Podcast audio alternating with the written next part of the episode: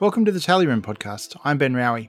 In today's episode, we'll be discussing the upcoming national election in Papua New Guinea with Maholopa Laveil, a lecturer in economics at the University of Papua New Guinea. Hello, Maho. Hi, Ben. Great to be on your podcast. So, Papua New Guinea's election will be held from the 2nd to the 22nd of July. It's coming up very soon. Um, Papua New Guinea's parliament has a five year term, and the last election was held in 2017. This is the first election since James Marape became Prime Minister in 2019. Papua New Guinea uses a form of preferential voting with each member elected to represent a single member electorate. But if you were to compare PNG elections to Australian elections, that's about where the similarities end. Maho, the final list of candidates was announced today. We're recording on Monday. What does it reveal about like how big the field is, how many people are running in this election? So in um, 2017, there was about 3,335 candidates that nominated. That was a fall of about 4% from 2012 um, this elections, um, the the list that came out when nominations closed four weeks ago was about 3,493. So that was an increase of about five to six percent. Um, but with the Supreme Court ruling um, two months ago that reinterpreted the constitutional amendment um, and, and, stated basically that um, citizens with a criminal record from June, June 2002 um, wouldn't be eligible to contest. And um, the Electoral Commission has screened the number that I mentioned, over 3,400, and has reduced um, the number. Um, on today's uh, national newspaper headline, three um, candidates have been struck out. So we're looking at possibly less than 3,400, but still an increase from 2017. So 3,400, and that's over 118 electorates. So you're talking about 28, 29 candidates per seat on average running for each of these single member electorates. Maybe we start by talking a little bit about the constitutional structure so people understand what it's like, and then we'll get a little bit into how the elections work. Um, there are two kinds of electorates in Papua New Guinea. You've got an open electorate, so one of those per area. They're theoretically meant to represent similar numbers of people, but don't particularly do that particularly well. Um, and that's increased from 89 at the last election to 96 and we probably will talk about the redistribution because this is the first redistribution we've seen since the 1970s and then on top of that each province elects an additional member. So people get two votes um, but the provincial members just sit as members of the of the parliament but they also have a role in running the provincial government as well. So is there anything on that about the seat, the seat numbers, and that structure before we get a little bit more into it? Yes, so PNG's parliament is unicameral as opposed to Australia, which is bicameral, right?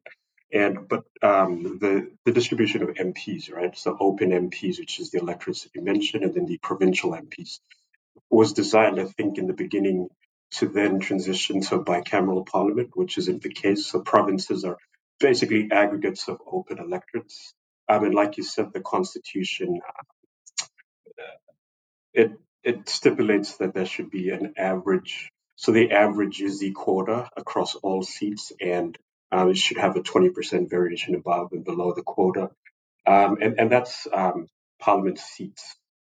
And so that's the highest form of government. And then we have subnational governments.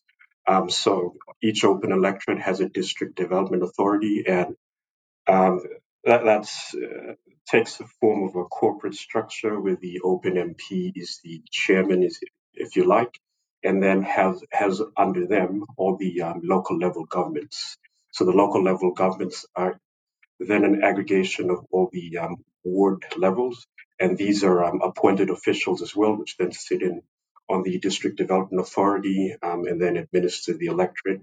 And so under the um, under the LLG level, which is the local level government level. Then you have the ward um, level, which is an aggregation of uh, villages. Uh, it, ranges from about 500 to 1,000 people. And um, at that ward level, the leaders are ward councillors and they're elected as well. Um, the elections of ward councillors and local level government presidents um, happen in the middle of the national election cycle. So we're having our general elections now. Um, two years, two and a half years after this, we'll have the local level government elections and the ward council elections as well. One of the things I, I find really interesting that's quite different. So there are provinces. There once upon a time there was full provincial governments with with provincial assemblies and premiers and that kind of thing. But now the provincial MPs are kind of designated as the governor, and there isn't really much of a democratic structure at the provincial level.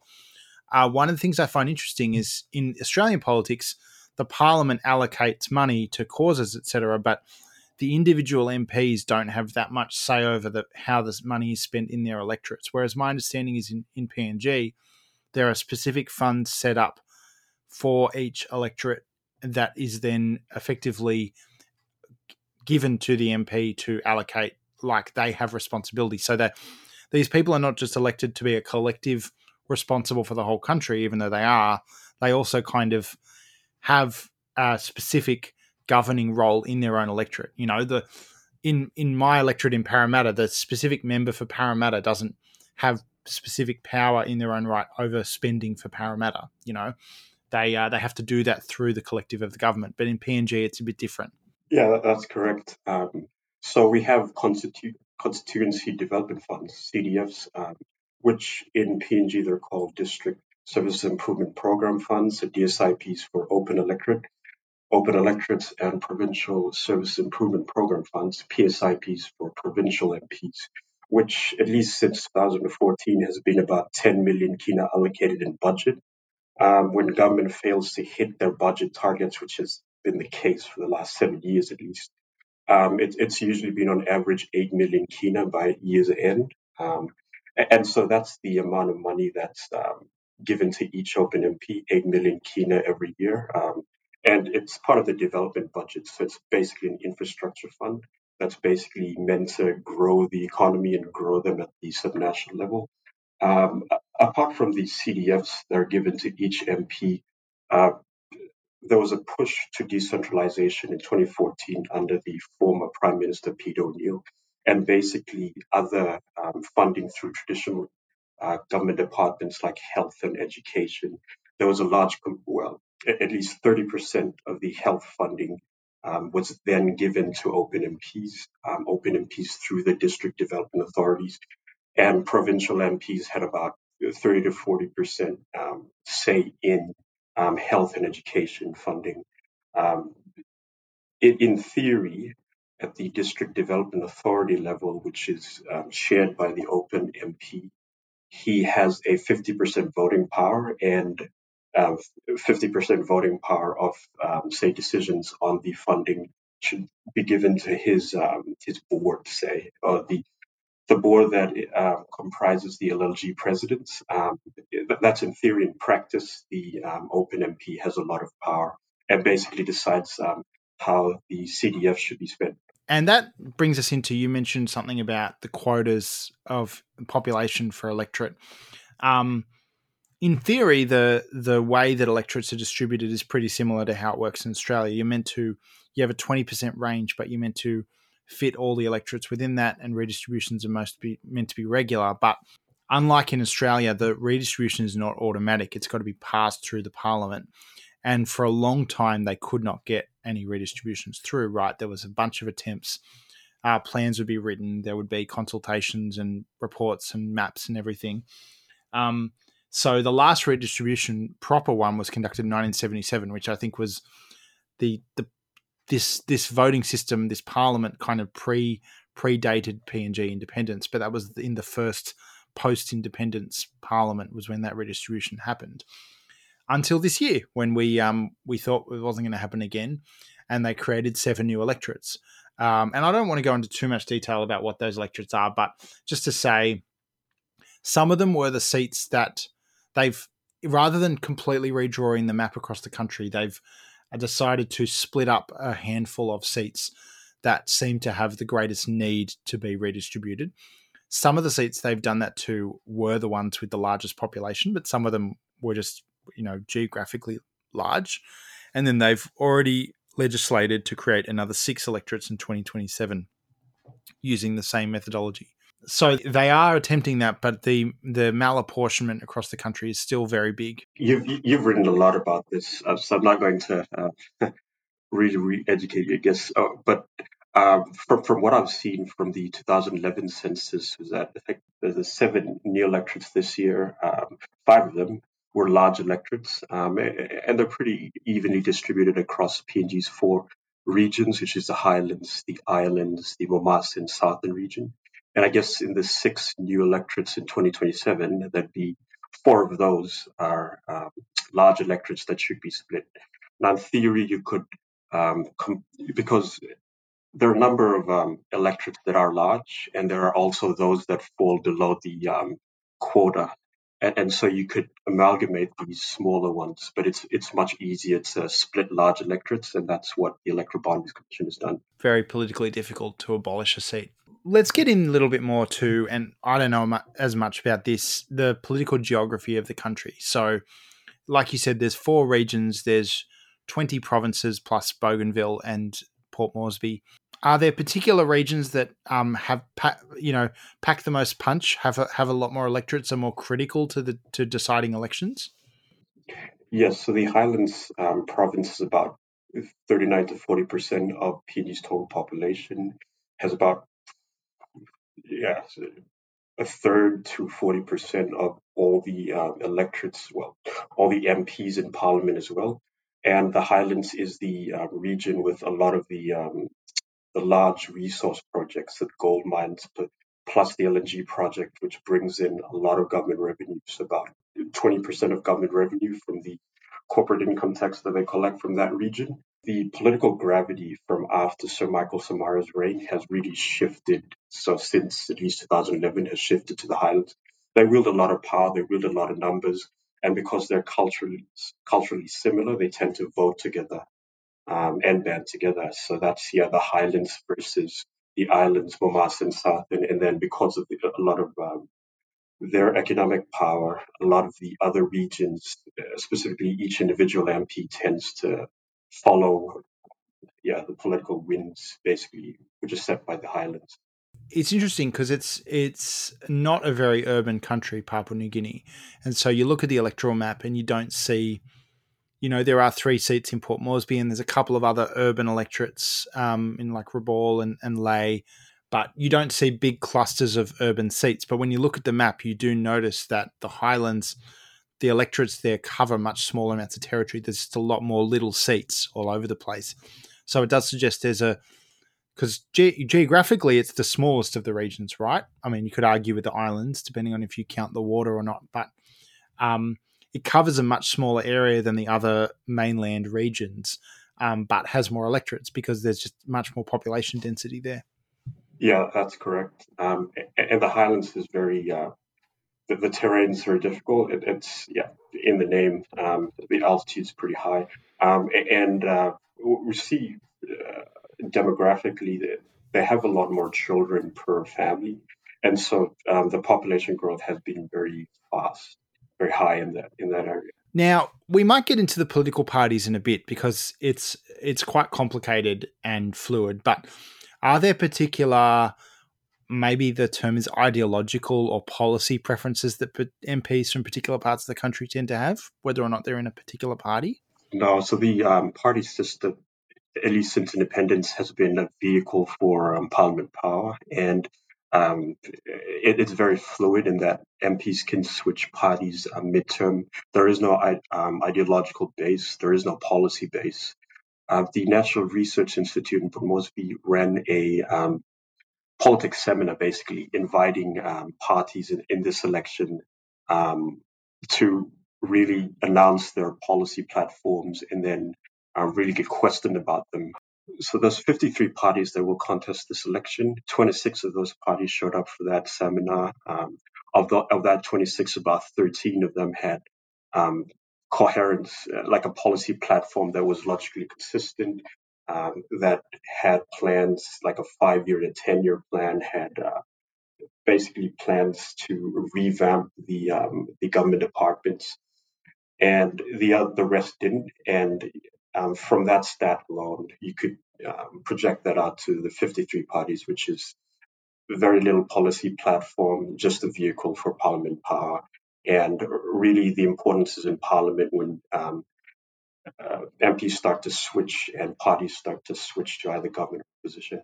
So, parties do become relevant when it comes to forming a government, right? You need to form a government that has a majority of MPs, usually they don't just go for a bare minimum majority, they would go for a bit more than that, right? But they go for clusters of MPs to form government.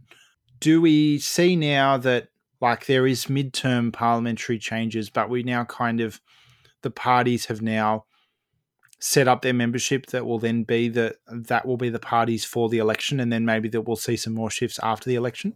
So i wrote a blog for the development policy center um, which basically um, coincided with the, the new mp database that the development policy center has put up for the 10th parliament. So these elections um, will then give rise to the 11th parliament in png's history Parliament is fragmented. Straight after the elections um, in 2017, for example, 21 parties were elected, and mm-hmm. that 20 those 21 parties were very small parties, mostly um, about only six or seven wielded a lot of power, and but by wielding a lot of power, I mean they had four or more MPs, and so they were pretty strong. Um, that number has grown to 25 over the course of the 10th Parliament, and straight after um, the elections. According to the constitution, uh, the party with the largest number of wins is invited to form government. And between the elections and then parliament sitting, MPs start to switch parties. The number of independents goes down as independents start to switch into parties. And usually they um, they go into parties, the party with the highest number of wins. And so the People's National Congress, which is a party of the former Prime Minister Pete O'Neill, um, in 2017 was um, the party with about 29 uh, wins after the elections. And after MPs switching parties went up to about um, 60 MPs. And so that around 60 was enough to form government in 2017. So did they just form government on their own with 60 or did they bring in other people as well? Oh, they did. Um, so there was a governing coalition. Um, and, uh, for example, parties like the National Alliance Pangu, um, which is the current um, leading uh, party for the governing coalition, was also in um, the governing coalition. So that number went up to about 80 um, when Parliament sat in 2017. Am I right to think like there's an office of leader of the opposition? There's a concept of being in the opposition, but the opposition is not really the alternative government, right? Like if if you had one party that had a few more seats than the other in government, and a few people switched sides and the other side came into government, you would say that's an alternative. But if there's a midterm change of government, usually it involves quite a large share of the existing government defecting as well, right? Yes, yes.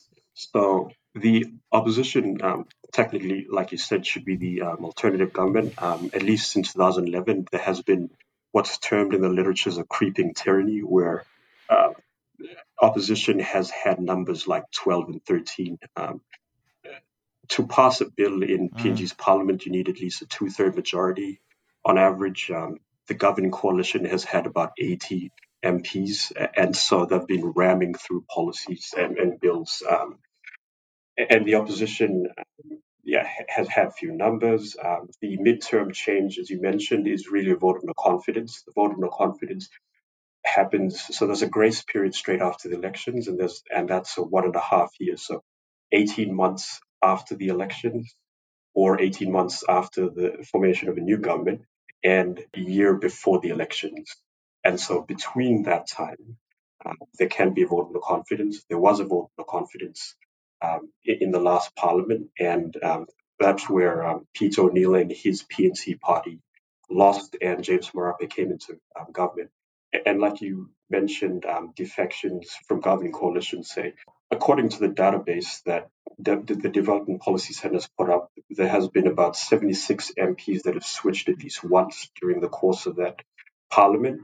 And most of that switch was from government to opposition um, during the vote no confidence. And so that's how Marape came into power.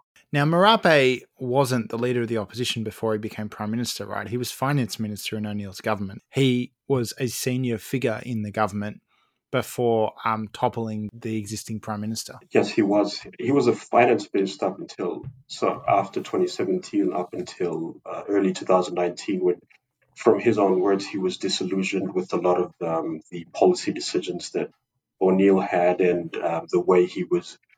Uh, basically, his decisions of government finances, and so he defected to the opposition pulled a lot of MPs because he had um, recently joined the Pangu party. Then a lot of Pangu members also defected with him, beefed up numbers in the opposition, and then was able to call the vote in no confidence, which was then successful. Okay, so we have a bit of a sense of the parties as these fluid bodies that change. But what are the biggest parties that we should be paying attention to at this election right now? Biggest parties would be uh, the People's National Congress, the Peter O'Neill's party. They have about 93 nominations for about 118 seats. Pangu, which is uh, Marape's party, has about 75, I think, from the last count, candidates um, nominated. And the National Alliance has about 60, 62, 63. So these are powerful parties, which means they're parties that um, endorse candidates in more than half the nation's seats. So half would be 59 seats at this point.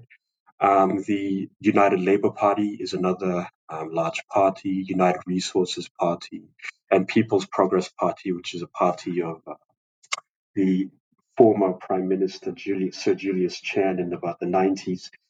He's still contesting the elections, and, and that party's still around. And, and, so these are the large parties that, yeah, are vying for power.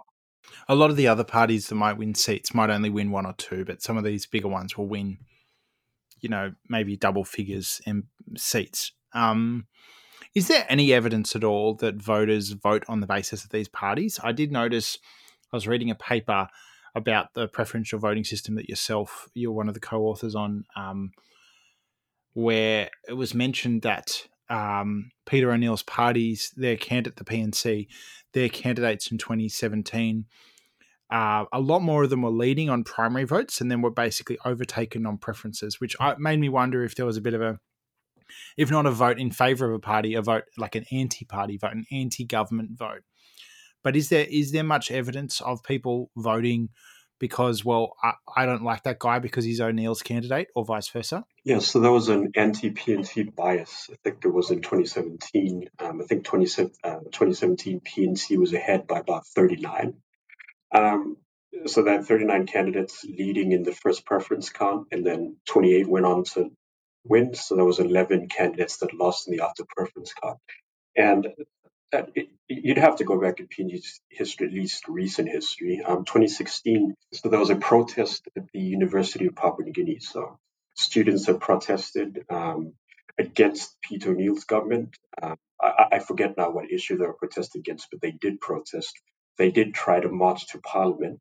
They were met by a um, police force that basically barricaded the university, and then the police um, opened fire but shot um, at the ground, which a few bullets ricocheted and um, hit about eight students. So the students, um, after that protest, left um, on the Christmas break, went back to their villages, and then yeah, it was basically an anti-PNC rally across the country, rural electorates that then led to the 2017 um, anti-PNC bias of the vote. So that was the students that really went out with the campaign awareness against PNC. Mean, and you saw that at the vote. Now that's the first time that's ever happened. Um, usually, um, at seat elections, uh, local issues tend to dominate or at least tend to influence voters. Um, but if you look back at PNG's history in 2002, there was a lot of um, economic distress, so high inflation. Um, the, the, currency had depreciated in the years preceding that. There was negative economic growth, there's high unemployment. And there's also the sale of the PNG State Bank at the time, which was met with a lot of um, protest against that as well, and land reforms at that time that was unpopular. And so that led to um, sort of national issues that tended to influence voters, and then they voted against the, the sitting governor, or the party that was then in power. And so in 2002, and we're seeing parallels in 2022 as well, with high inflation and high unemployment and negative growth uh, during the pandemic.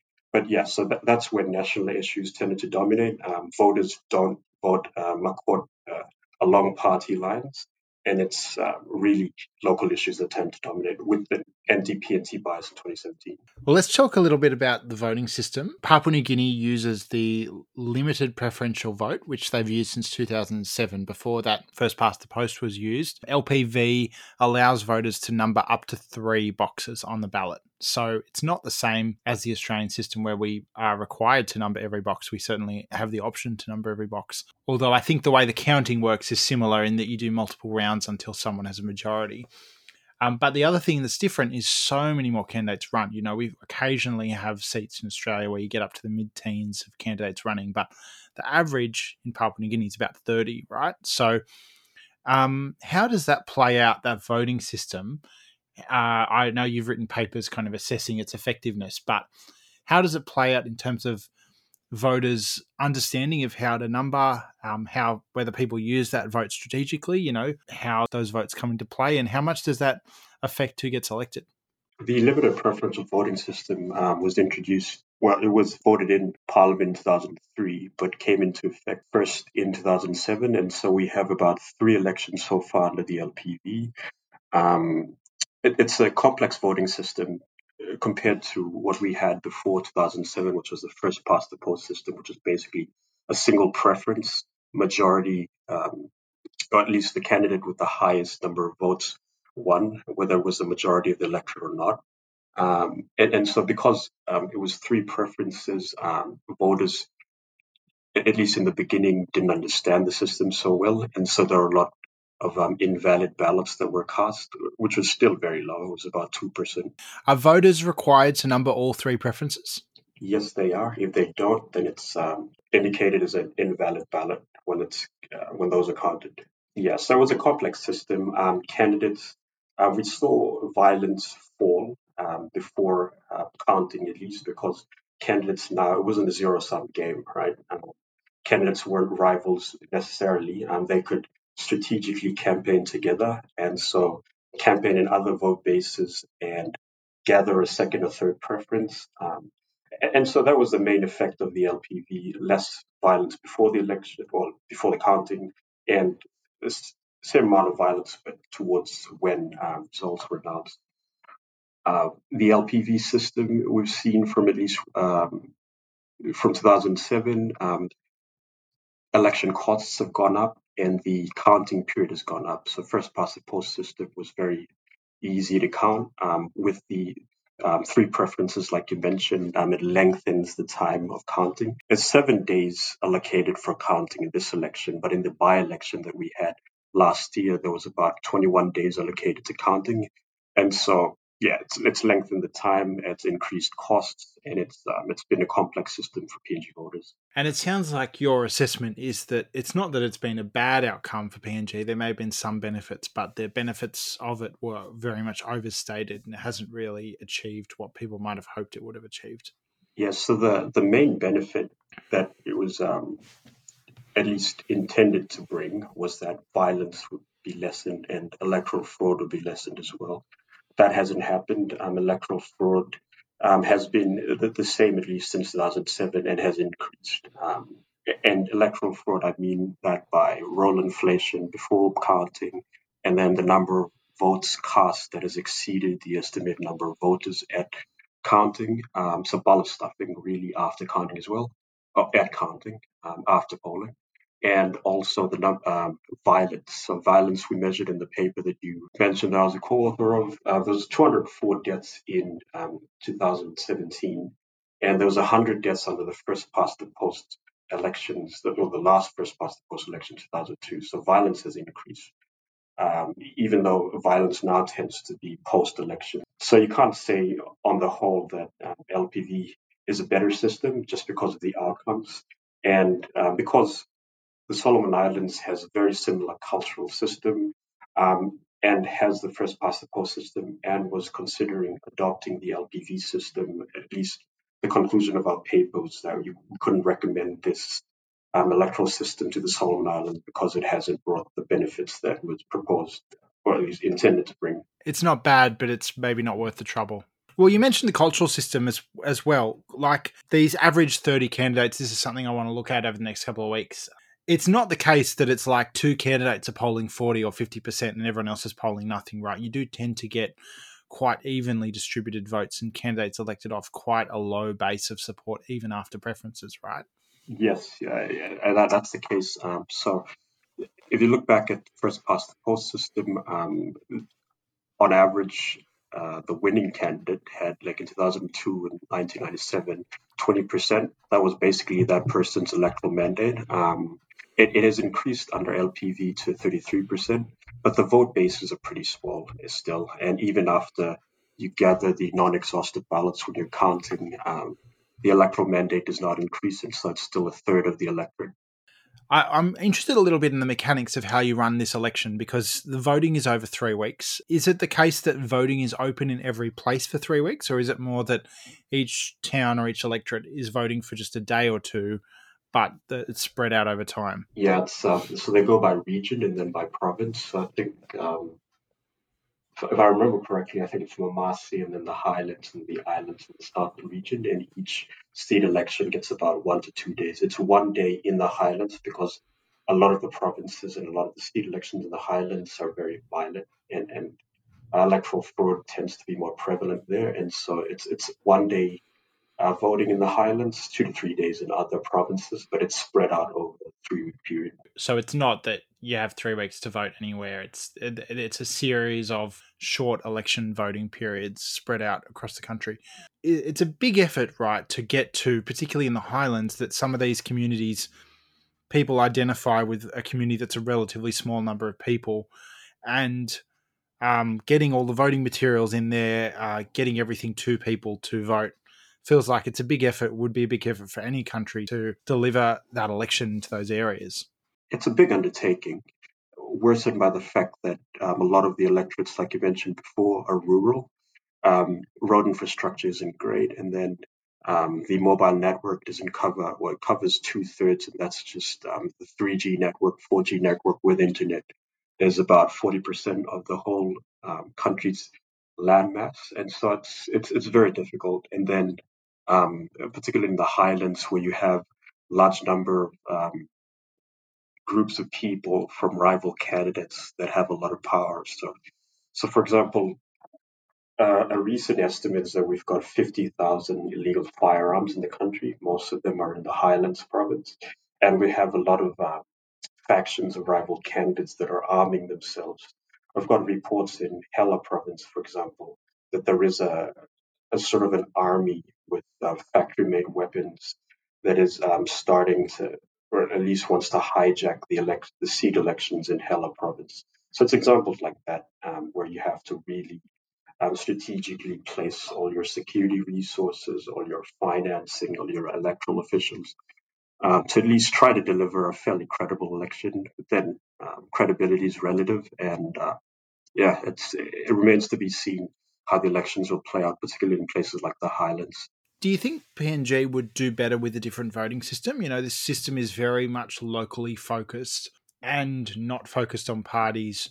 A different voting system that was more proportional, that would kind of force more party alliances, could that work, or is this just the very nature of Papua New Guinea as a country made up of lots of local, very locally focused communities? Just I think kind of uh, needs to work this way. and think? this would be my opinion. Uh, we should stick with the limited preferential voting system, uh, in that it's it's more democratic if you compare it to the first past the post system.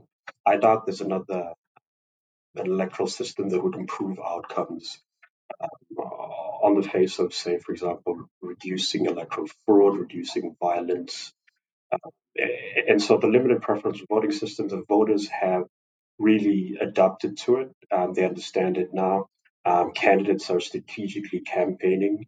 Um, and it's increased the electoral mandate. So that's what I mean by more democratic in that from 20% on the first past the post to 33%, which is the winning candidate vote share, which is the electoral mandate, say, um, that's that's an improvement. So, and it's within government budget as well. So government has allocated about 600 million kina of uh, this year's budget to it, um, 200 million kina from donors.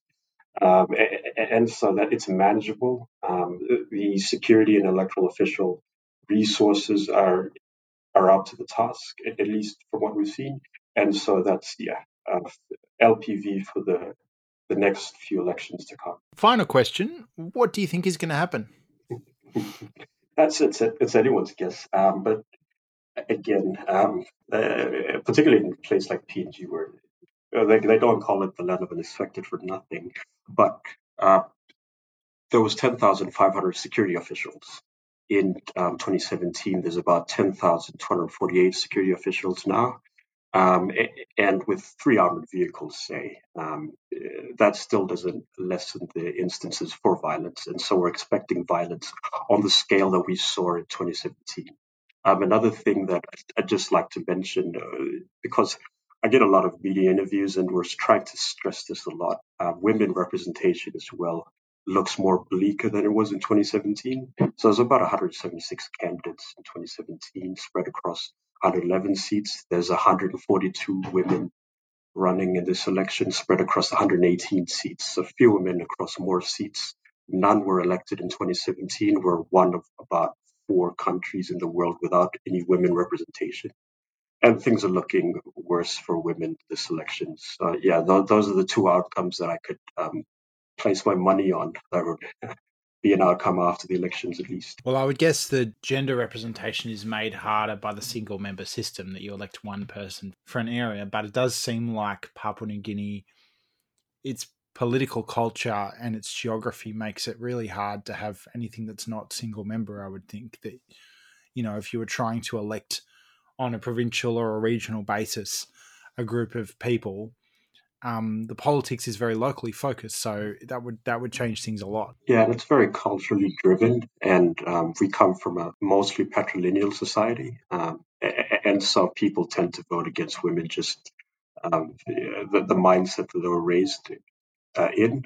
Um, but we've got women. Uh, there are other studies by Development Policy Center that found that if women contest multiple times, they build political capital over time, and they're more successful um, after, say, their fourth or fifth try. And, and we're seeing um, few female candidates with that sort of, uh, yeah, they're contesting the fifth time now. So yeah, we're we're hoping they can win.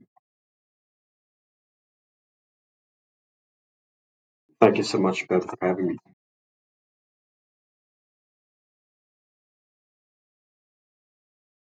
Uh, they, they, can, if, if, you Google my name um, and Lowy Institute, I've written a few articles for the Lowy Institute. I've written a lot more articles for the Development Policy Center. I've written a few articles for the Economist Intelligence Unit, so that's a paywall. Yeah, the Dev Policy blog in general is a is a great place to to read about PNG politics. Right. Yes. So yeah, the Lowy Institute, Dev Policy, and the EIU. If you subscribe to it. And I will be doing a little bit of blogging about the PNG election. I don't think I'll be doing live results or anything, but there's a few interesting bits of data that I want to analyze. So keep an eye out for that. This is the last episode of the Tally Room podcast for now. I'm going to be taking a break for a while. Uh, I'm going to be preparing my guide for the New South Wales state election. We'll definitely be back later this year with some podcasts about the Victorian state election. We're going to do another episode about Papua New Guinea once the new government is formed. So keep an eye out for that.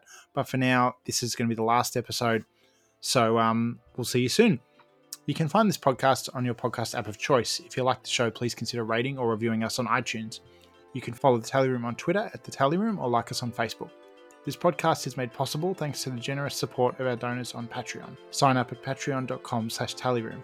Information about this podcast is available at tallyroom.com.au and you can email questions or feedback to the tallyroom at gmail.com. Thanks to Christopher for writing the music you hear in this episode. Once again, thanks for listening.